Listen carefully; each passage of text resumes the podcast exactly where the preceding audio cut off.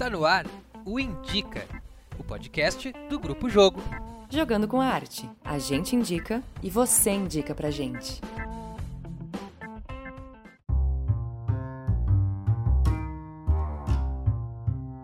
Está no ar o podcast Indica, esse podcast do Grupo Jogo. Aqui a gente sempre chama para conversar alguém sobre arte e cultura que vocês indicam. Então é muito importante, eu peço que vocês entrem no nosso Instagram, arroba Grupo Jogo, e deem um DM, mandem um direct lá, pedindo uma, uma dica, pedindo um tema, perguntando sobre alguém. E foi a partir desses, é, desses DMs, dessas dicas, que a gente chegou na nossa convidada de hoje. E ao meu lado tem a Manu Menezes. E aí, gente, já tô aqui, acho que na minha terceira ou quarta edição né, do podcast, que na verdade ele era com comandado pela deusa Luíse Perrosan, um pouco antes de mim, mas ela tá aí é, dando outros pulos. Então eu tô aqui Hoje a gente vai entrevistar uma pessoa muito especial, que eu admiro muito, e, e isso tem sido muito legal. As pessoas que a gente está entrevistando, no geral, são todas incríveis e está sendo demais. E hoje a pessoa que a gente vai entrevistar também é atriz, mas ela é professora e pesquisadora de teatro. Olha que delícia! Graduada em Comunicação Social e Jornalismo pela PUC, mestra em Artes pela Universidade de São Paulo e doutora em Artes pela mesma universidade. Hoje, ela faz parte do grupo docente do curso de teatro da, da Universidade Federal do Rio Grande do Sul, nossa querida URGS. E além de tudo isso, ela ainda consegue ser uma das professoras mais queridas do DAD, é o que dizem os seus alunos. Hoje nós vamos receber Patrícia Leonardelli. E aí, Patrícia, como estamos? Oi, queridos, boa noite. É, estamos gravando à noite, já comecei falando merda, porque não sei se era para dizer que era boa noite. Ah, mas aqui a gente pode dizer boa noite, bom dia, tá tudo certo. Beleza, então. Então seguimos. Muito obrigada pelo convite é, e essa linda apresentação. Que bom saber que os alunos gostam é, de mim como eu gosto deles. E estou muito feliz de conversar sobre essas questões todas tão caras para nós que somos do teatro e para as pessoas que gostam da, das artes e, e, estamos todos juntos, embora nesse modo remoto, né? Seguimos juntas e juntos conversando sobre essas coisas lindas que nos interessam.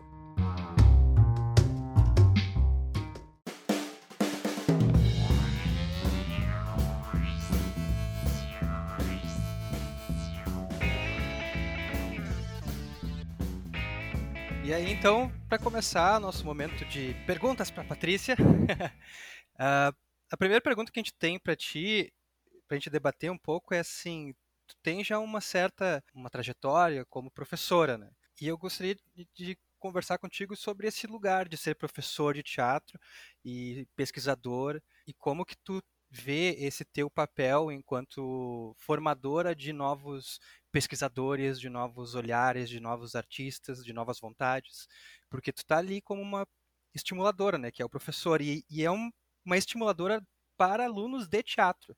Ou seja, como que tu te vê assim nesse lugar? Ah, é uma é uma guiança, como a gente fala, né, muito uh, muito muito preciosa assim, né, gente, que requer, eu acho que muitos muitos atributos que também a gente vai construindo ao longo da, da nossa carreira, né? Eu acho que nem todo bom ator é um bom professor, às vezes, nem todo bom professor é um bom ator. Acho que tem que ter uma escuta, né? A gente passa muito tempo trabalhando esse lugar uh, da escuta dos alunos porque o que, o que eu tenho muito, muito claro, assim, eu não fiz licenciatura, né? Eu sou uma professora que não teve essa formação que eu acho, assim, super importante do professor mesmo, de didática, né? Eu vejo os meus colegas da licenciatura, eles são, eles são super preparados num outro lugar. Eu, como eu não fiz, eu não tenho, não tenho esse lastro, né, da pedagogia mesmo, eu fico, como eu falei, assim, muito, tentando muito refinar a minha escuta e, e tentando uh, achar mesmo as estratégias que façam com que o aluno uh, se foque nesse período da faculdade no que ele realmente lhe interessa como artista, sabe? A faculdade é, são quatro anos, gente, mas assim, elas passam muito, os anos passam muito rápido, muito rápido. E o aluno ele vem com um tipo de experiência, um tipo de ideia do que é uma escola, né, com aquele padrão lá da escola, da escola de nível médio, onde às vezes os professores assim têm estão tratando com crianças, né? Então eles precisam ter uma série de cuidados assim e um tipo de investimento que quando o aluno chegar na universidade ele tem quatro anos para se profissionalizar. Uhum. Então é muito rápido, né? Esse amadurecimento do aluno é muito rápido. E às vezes nem sempre a coisa consegue é, sair muito, né, do jeito que, que a gente gostaria. Às vezes os alunos se assustam, às vezes fica um pouco acham as coisas um pouco bruscas, mas é porque o tempo realmente é pouco. E o que eu quero, fundamentalmente, sempre, é que o aluno, o aluno saia realmente com, com, com uma, uma, boa formação profissional, sabe? Que ele encontre uma maneira de, de, se tornar independente da universidade nesse sentido. Mesmo que ele continue trabalhando com pesquisa, mesmo que ele engate um mestrado, que ele tenha autonomia para poder seguir sua carreira de ator ou de diretor. Eu trabalho na área de atuação, né? Então eu sigo mais tempo orientando os alunos que vão ser atores e atrizes. E a vida do ator e da atriz é, no Brasil, ela requer também muitos, muitos predicados, né? E muita, muita força, muita, muita confiança em si. Porque, diferente assim, os diretores, eu noto que tem uma certa tendência ao diretor, quando ele sai do departamento, eu dei aula antes na USP também, como professora é, substituta, enfim, muitos anos, e lá também acontecia mais até que na, na URGS. É, essa questão de, do diretor já sair com a ideia de formar um grupo de teatro, né? Uhum. E ele já, já sai uh, com pessoas engajadas ali, ele já sai com uma turma. O ator é muito comum que ele saia só, muito sozinho. Então ele num dia ele tem uma turma, ele tem o professor, ele tem todo mundo amparando ali, estimulando e disponível para os projetos dele, e de repente ele entra no mercado de trabalho onde é ele que tem que correr atrás dos diretores, do network, dos produtores de, de cast, de elenco, né, é, dos editais, então, é, me preocupa sempre essa questão da solidão, né, que o, que o aluno fica, principalmente o aluno de atuação, nesses primeiros é, meses e até primeiros anos, né, logo que ele se forma. E até esse processo de autoprodução que a gente precisa ter, né? Porque realmente quando a gente sai de um. É bem isso que tu falou, nunca tinha pensado sobre isso, inclusive que a gente está ali num curso, numa faculdade, amparado de certa forma por colegas que pensam como tu, pensam trabalhos e tem um, um diretor, um orientador, um professor, e realmente a gente sai bem sozinho. E aí depois que a gente sai é que a gente começa a entender que a gente que tem que correr atrás dos nossos trabalhos, assim, e de ser conhecido de, e de estar no giro do mercado, né? Independente do, do, do segmento que tu queira focar, seja teatro, seja televisão ou cinema, enfim, né? É uma coisa muito sozinha, assim.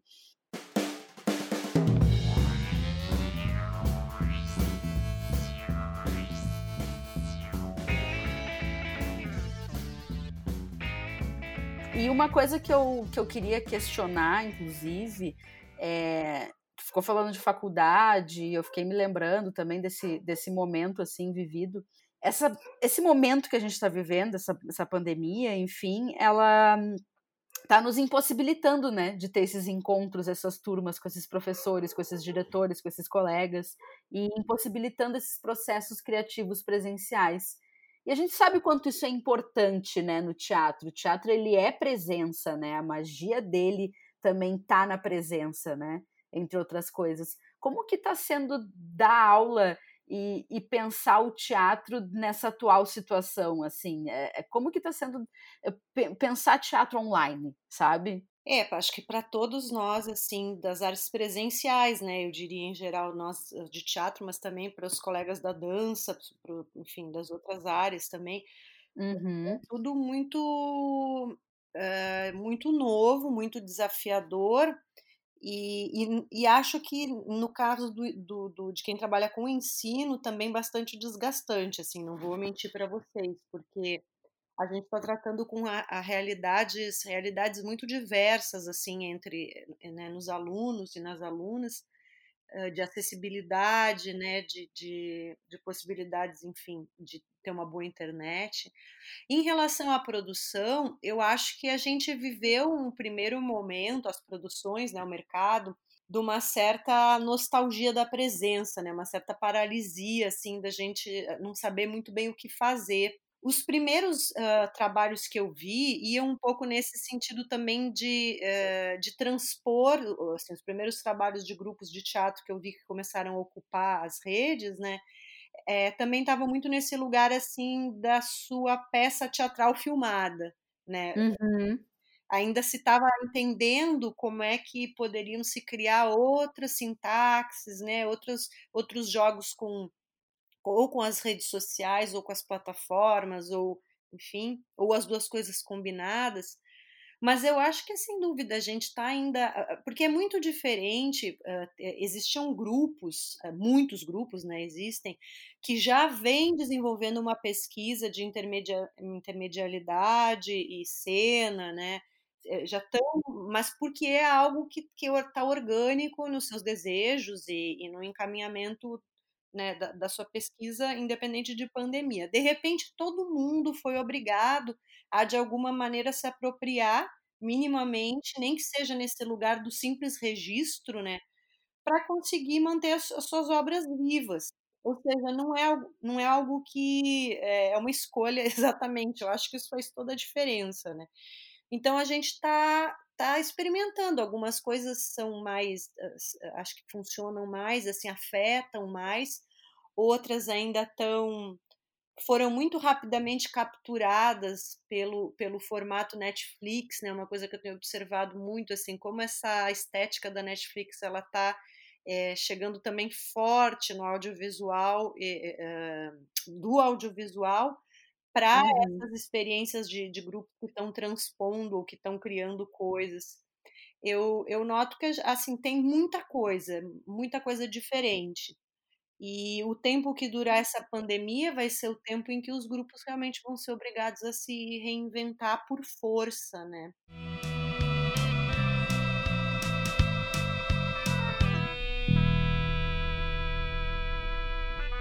Ouvindo tudo isso que tu falou, eu também queria aproveitar para perguntar assim, já falou um pouco o que tu tem achado, achei bem interessante isso que tu falou sobre essa linguagem Netflix, assim, realmente. Eu estava também passando por um processo, estou passando por um processo de criação de algum conteúdo online com o grupo Jogo, inclusive, e com direção do Alexandre, enfim.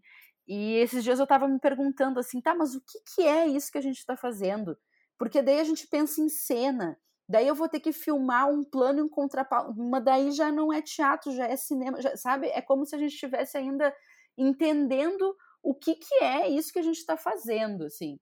É, eu queria saber a tua opinião, assim, acho que por toda a experiência que tu teve, tu acha que essa linguagem desse possível teatro online talvez se torne uma nova forma de fazer teatro que, que pode vir a se fixar quando e se esse momento de isolamento passar, é, para além de, sei lá, usar isso em projeções de peças, ou enfim, tu acha que pode se é, pode virar um, um mercado em potencial, uma coisa nova? Eu acho que um mercado em potencial ele vai virar se nós não tivermos outra alternativa, né? Uma coisa nova eu tenho minhas dúvidas, sabe, Manu? Vai depender da, da, da potência com que os artistas vão uh, conseguir, na verdade, né? Porque eu noto uma, assim, até ontem eu dei uma conferência na, na num programa de pós-graduação também do Célia Helena, aí de São Paulo, onde a gente uhum. falou muito sobre isso, assim. É, existem uh, como é que eu vou dizer isso de uma maneira que não fique preconceituosa, mas eu acho que o audiovisual brasileiro, em geral, ou pelo menos esse mainstream, né, esse que tem mais acessos, enfim, e mesmo as redes sociais, as redes sociais a gente sabe bem, ele funciona sobre certas, certos, certas regras estéticas e micropolíticas também, que elas são muito severas, assim, elas são muito, muito fechadas. Uhum. O que eu tenho mais visto, ne, ne, mas as coisas mudam, né? Mas nesse momento tem me chamado muito a atenção. Isso que eu chamo de estética de, de Netflix é um pouco essa estética de série é, o tipo de corte, o tipo de enquadramento, o tipo de. a dramaturgia, mesmo assim, num, numa chamada, elas são todas muito parecidas, numa chamada uhum. como uma experiência, né? E é muito parecido com o formato das séries. Então, eu acho que a gente tem um desafio.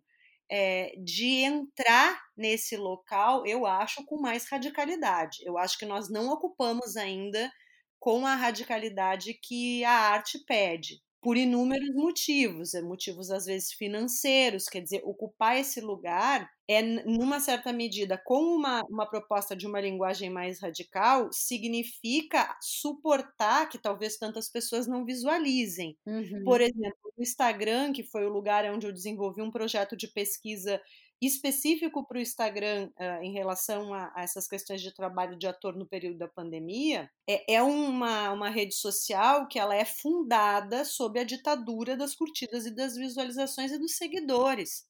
Sim. Então, tem uma micropolítica ali de, de apreciação da, da imagem que ela é muito pesada. Então você tem que, como artista, entrar e entender que talvez aquilo ali cinco pessoas vão ver, talvez seis, talvez sete. Você está fazendo algo que está desestabilizando um ambiente, que é um ambiente onde as pessoas geralmente buscam para não se desestabilizarem, elas buscam para aliviar a cabeça, ver um cachorrinho, ver sei lá o quê, né? Sim. Então, eu acho que tem um, um como eu falei, assim, a gente precisa, como artistas, talvez é, abrir mão um pouco dessa nostalgia da presença e, e, invadir. Foi essas palavras que eu usei na conferência hoje. A, o teatro, ele precisa, a relação do teatro com essas, esses suportes, esses meios todos, tem que ser de invasão, não tem que ser de pedir licença, eu vou fazer uma coisinha aqui meio parecida com o que você faz. Porque senão as pessoas vão ver Netflix, entendeu? As pessoas vão ver série. É, um amigo meu, jornalista, eu sou muito amiga do Dirceu Alves Júnior, que ele é, foi muito tempo crítico de teatro da, da Veja, lá em São Paulo. Uhum. E ele estava falando, falando, se é para eu ver um teatro filmado, eu vou ver uma novela. Eu vou ver uma, uma minissérie, eu vou ver uma, uma série do, do Netflix ou de qualquer outra coisa, da Globosat, do Now. É muito louco porque isso nos traz um pouco para o princípio, né? Porque novela era teatro filmado, né? Então, assim, é, realmente é uma boa observação, assim, a dele. Por isso que eu até perguntei, assim, se, se enfim, se, se parece possível, porque na, acho que na, na, na, minha cabeça e na cabeça de todo mundo nesse momento, eu acho é, parece um pouco meio, meio louco, assim, não, não, não se sabe muito como fazer, o que, que é esse teatro online, esse teatro de Instagram, que às vezes parece uma coisa que a gente tem um super espaço e ao mesmo tempo parece muito menos democrático do que se apresenta, assim, né?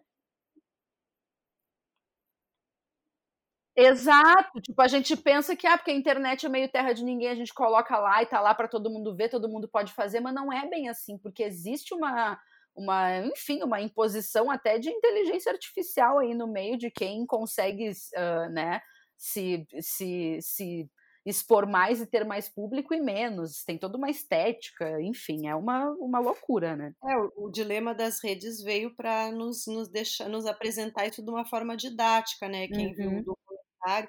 Mas eu tenho assistido algumas coisas interessantes, gente, assim, animadoras, embora sejam talvez ainda mais pontuais, né? Uhum que me fazem me fazem acreditar. Só que, claro, são de artistas que estão investindo nessa autonomia que eu estou falando, né? Tem um grupo de Recife que se chama, eu nunca sei pronunciar o nome deles direito, eu já vejo os espetáculos dele, deles há muitos anos e nunca me lembro de como é que pronuncia, que é o Magilute. Magilute.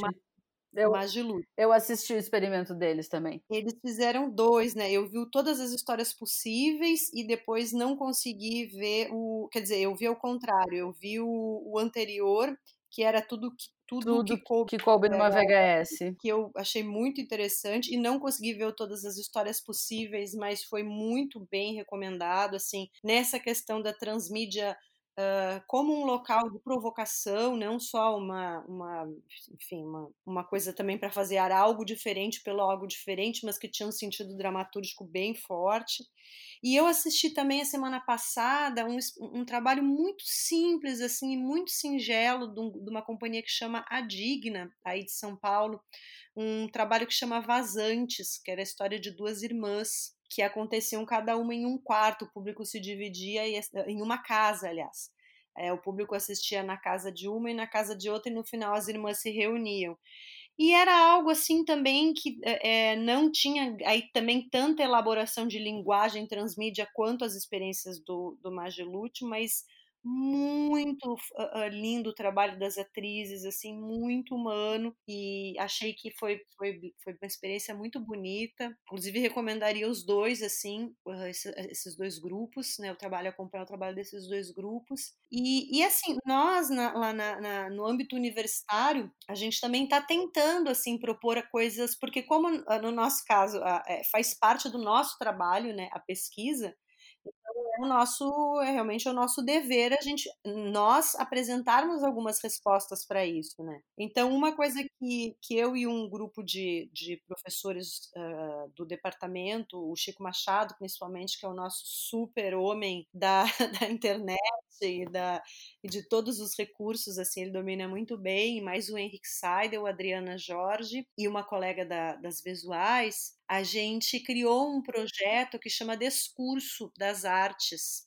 que é de, Discurso com E. Uhum. E é uma série também de ações. A gente criou um canal, canal no YouTube e a gente ofereceu cinco ações de extensão uh, com ênfase um pouco nesse lugar, né? De estudar os efeitos da pandemia na vida do artista da cena. Uhum embora seja um projeto de extensão, né? Aí, assim, tem vários projetos diferentes, um mais ligado à produção de, de objetos para performance, outro mais às questões de modos de autocuidado e, e criação como autocuidado, vários locais, assim, que, que eu acho que a arte pode ocupar, né, nos ambientes transmídia, uh, e também tentando apontar algum direcionamento para que algum aluno, a partir dessa experiência, se inspire e consiga também ter as suas ideias, né? Porque Sim. eu acho que a gente vai viver nessa, nesse contexto, pelo menos, não quero ser pessimista, gente, mas eu acho que um semestre, um ano, não acho que nós voltemos, assim, pelo menos não plenamente às artes presenciais. Então, numa certa medida, a gente vai ter que desenvolver nossa criatividade nesse território também.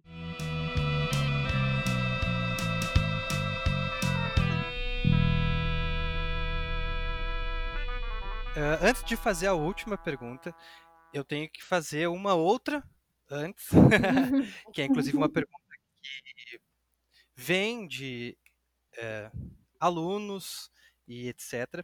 A, a, boa, a boa e velha, a boa e velha, o povo quer saber. O povo quer saber. Tá, e aí eu me formo em teatro, sou ator. E aí? O que, que eu faço?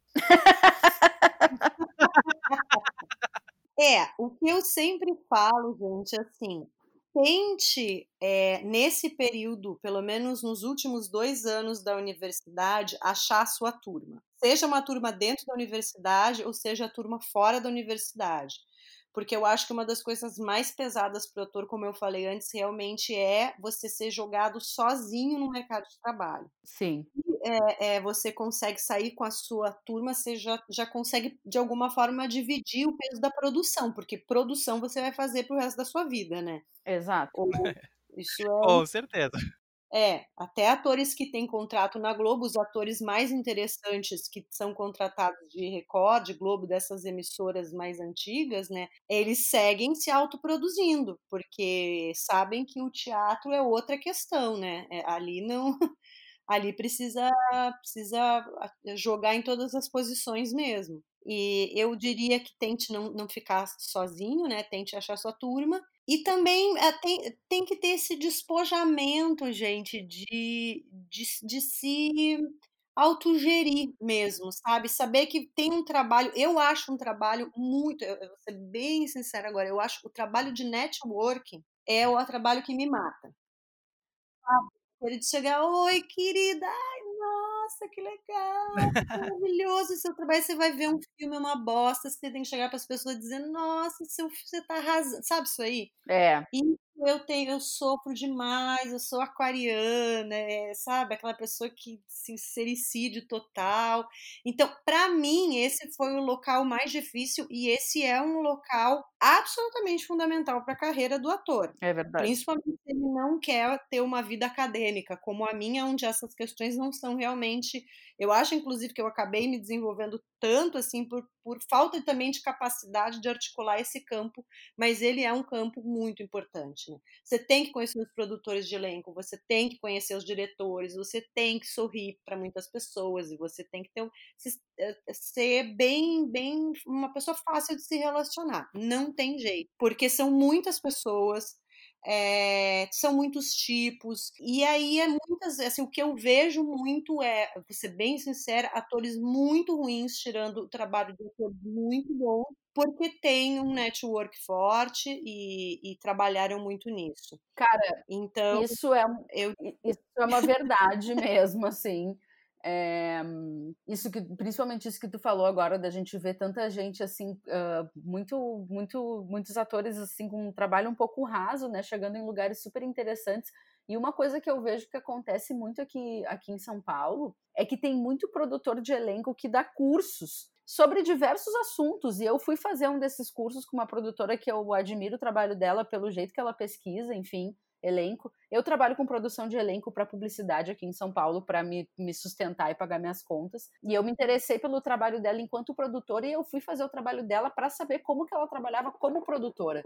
E eu fui fazer o curso e quando eu vi, eu estava em um ambiente lotado de atores querendo mostrar seu material para essa produtora de elenco. E eu querendo lá saber como é que ela fazia as tabelas dela de organização de fechamento de contrato, tipo assim, sabe? E aí eu percebi que o curso, na verdade, não era sobre isso, era realmente um curso para tipo sentar ali, conhecer a produtora, mandar o teu material e, enfim, tá fazendo parte do, do ou eventualmente de um casting dela, ou pelo menos tá lá nos documentos dela, enfim, no acervo dela de atores para tá ali. Eu fiquei, nossa, gente, a maioria dos cursos aqui que se faz, principalmente com produtores de elenco, é meio que nessa vibe, assim, para conhecer os produtores de elenco. E, e enfim, para fazer, começar a fazer esse networking de alguma forma, assim. Realmente é uma, é uma questão e é uma, é. Uma, uma, questão bem complicada, porque nem todo mundo tem esse molejo, né? E essa, e essa vontade, enfim, de ter esse tipo de abordagem com as pessoas, né? É, é, é enfim, muitas, muitos talentos, né? E, e acreditar, né, gente? Acreditar, porque é isso, assim, né? Tem, é, é, é muito difícil para o ator, eu acho, principalmente quando ele está começando, é, não levar as coisas pro lado pessoal, sabe? Uhum. Eu, quando cheguei em São Paulo, mano, também cheguei, cheguei com 21 anos, né? Eu fiz a maioridade, eu fui embora. Então eu era muito menina ainda, eu entrei na faculdade com 16, muito cedo. E quando eu cheguei em São Paulo, eu sofria muito porque eu achava que um monte de coisas eram, eram pessoais para mim, entende? Uhum. As pessoas estavam tratando mal, as pessoas. E na verdade, assim, é um mercado de trabalho, se a gente for pensar em São Paulo, né, que é o grande mercado para tudo ainda, né?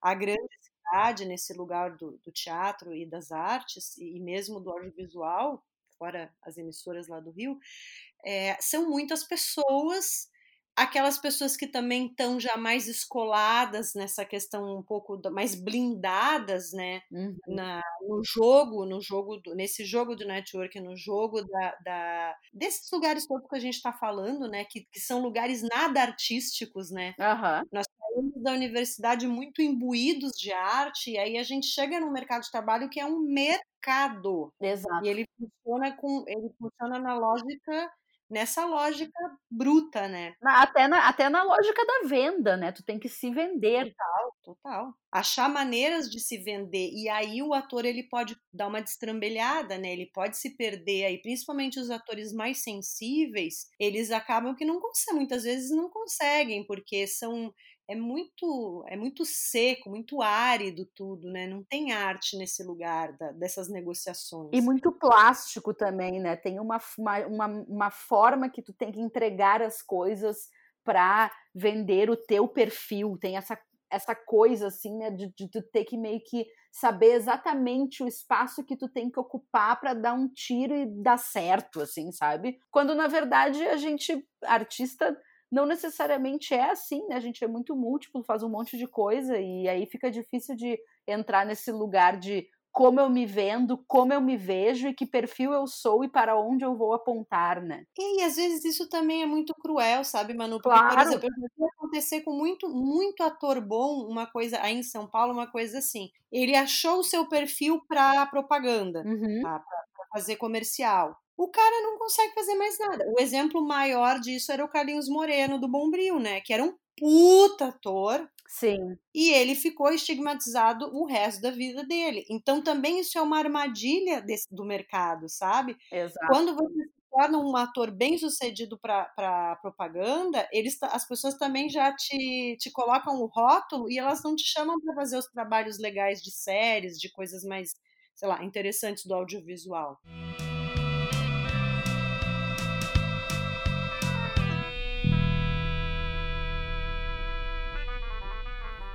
Então, Patrícia, chegamos à última pergunta. E aí, como a gente é um podcast atualizado.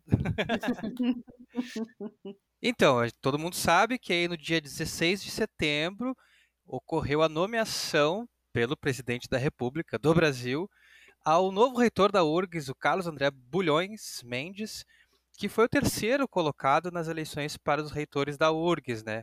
Na qual essa eleição foi o eleito pelo colegiado, pelos alunos, etc., foi o Rui Opperman e a sua vice, a Jane. Então, Patrícia, como que tu vê esse processo da, da política dentro da URGS, é, desse novo nomeação do novo reitor da URGS?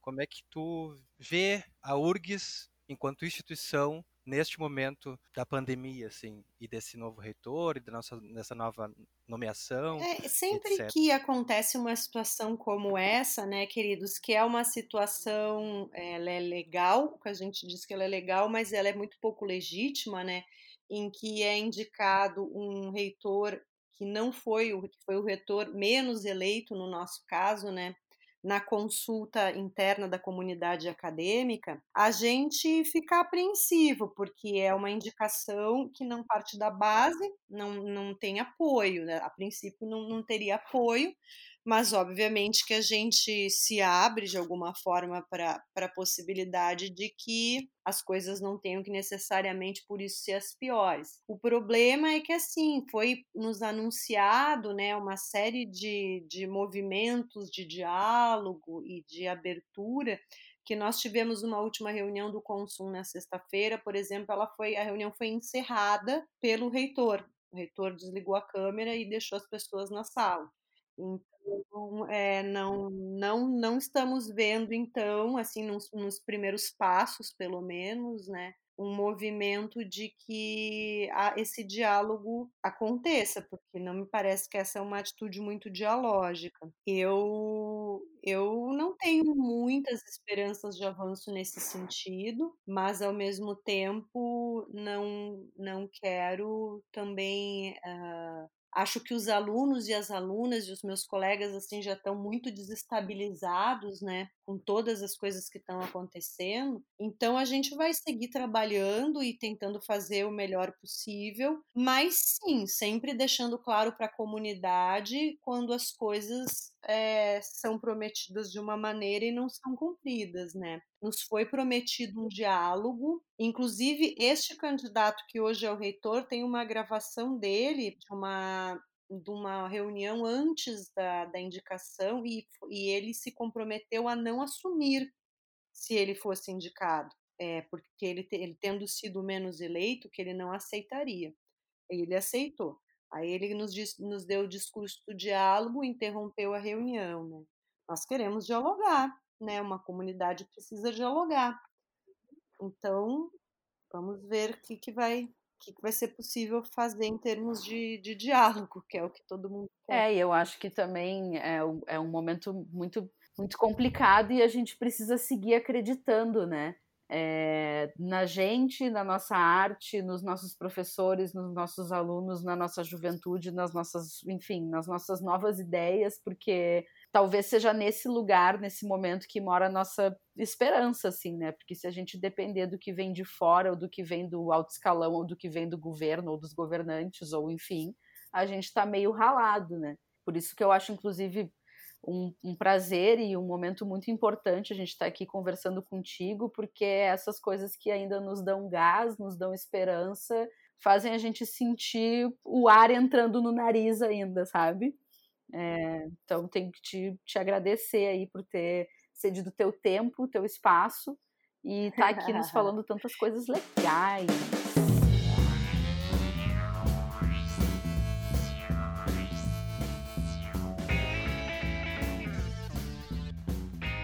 E aí? E aí a gente chega no final, Patrícia, do nosso podcast.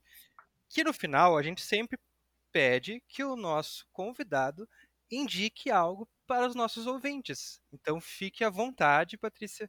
O, a indicação é livre, leve, solta. Se, pode, é, pode ser, ser assim, desde um, desde um filme, desde uma cachaça até um método de meditação transcendental. É contigo. Passando por filmes, livros e artigos.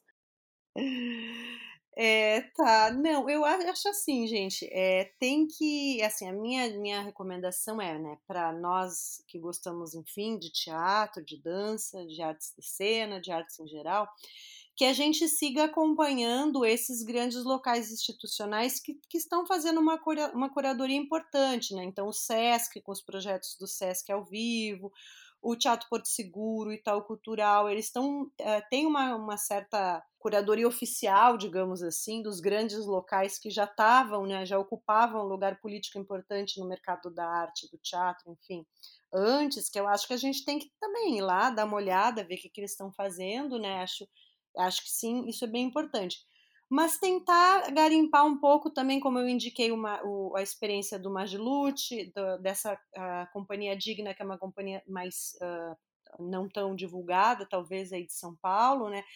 A gente tentar encontrar os, os, os, os grupos assim onde estão tentando fazer umas coisas um pouco diferentes, assim, estão fazendo os primeiros esforços, né? Nesse lugar, lugar das linguagens mesmo, e, e, eu acho, gente, que também muito uma coisa importante é, é os momentos de recolhimento, sabe? Uhum. É, a gente dá um certo detox, às vezes, se permitir um certo detox também das experiências todas, principalmente daquelas que são muito repetitivas, como as plataformas de streaming, né? Uhum. Assiste um pouco, assim, mas se permitam também. É, uh, se encantar com as coisas ainda cotidianas, dar um passeio, ler um livro, que é uma coisa, um livro de papel, pega um livro, lê o livro. Uhum. É, porque a, a, tem uma coisa que é o que a gente chama da colonização da percepção e da colonização do imaginário. Se a gente fica muito tempo operando em um local, em certas regras, né, uh, o nosso corpo ele fica muito viciado e muito acomodado isso para o artista é muito ruim, a gente perde o nosso, fica muito pobre, né, o nosso guarda-chuva perceptivo, a nossa sensibilidade. Então, também uh, passar uma semana, 10 dias, 15 dias sem ver nada virtual, lendo um livro, ou pintando, uh, quem pode, né, desenhando, fazendo alguma coisa uh, manual, também é importante, sabe, para a gente poder realinhar assim a nossa sensibilidade.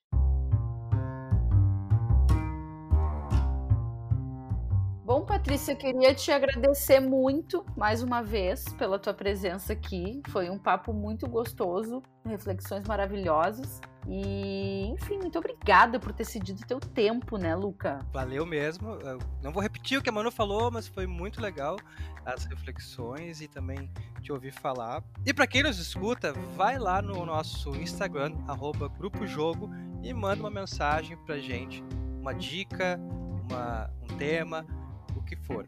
Muito obrigado, Patrícia, por ter cedido este pequeno.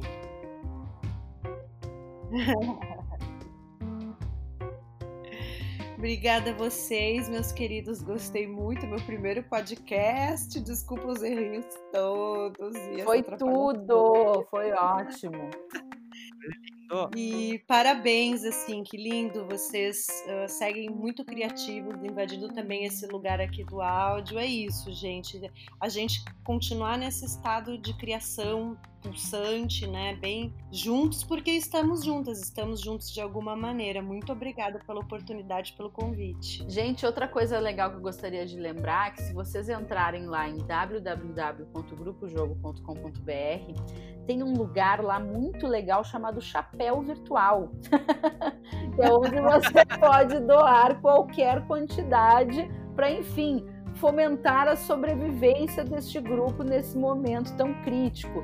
E como a gente está nesse trabalho de gerar bastante conteúdo, enfim, porque a gente está aqui, quer criar e justamente quer, como a Patrícia falou, invadir, qualquer colaboração é bem-vinda. Sério, de 50 centavos a mil reais, a louca. Então, assim, quem quiser colaborar, é só entrar lá. E quem quiser alguma sugestão de alguém que gostaria de ouvir por aqui, de alguma Assim como a Patrícia foi sugestão dos próprios alunos, a gente também aceita sugestões de pessoas para serem entrevistadas, para virem aqui indicar coisas.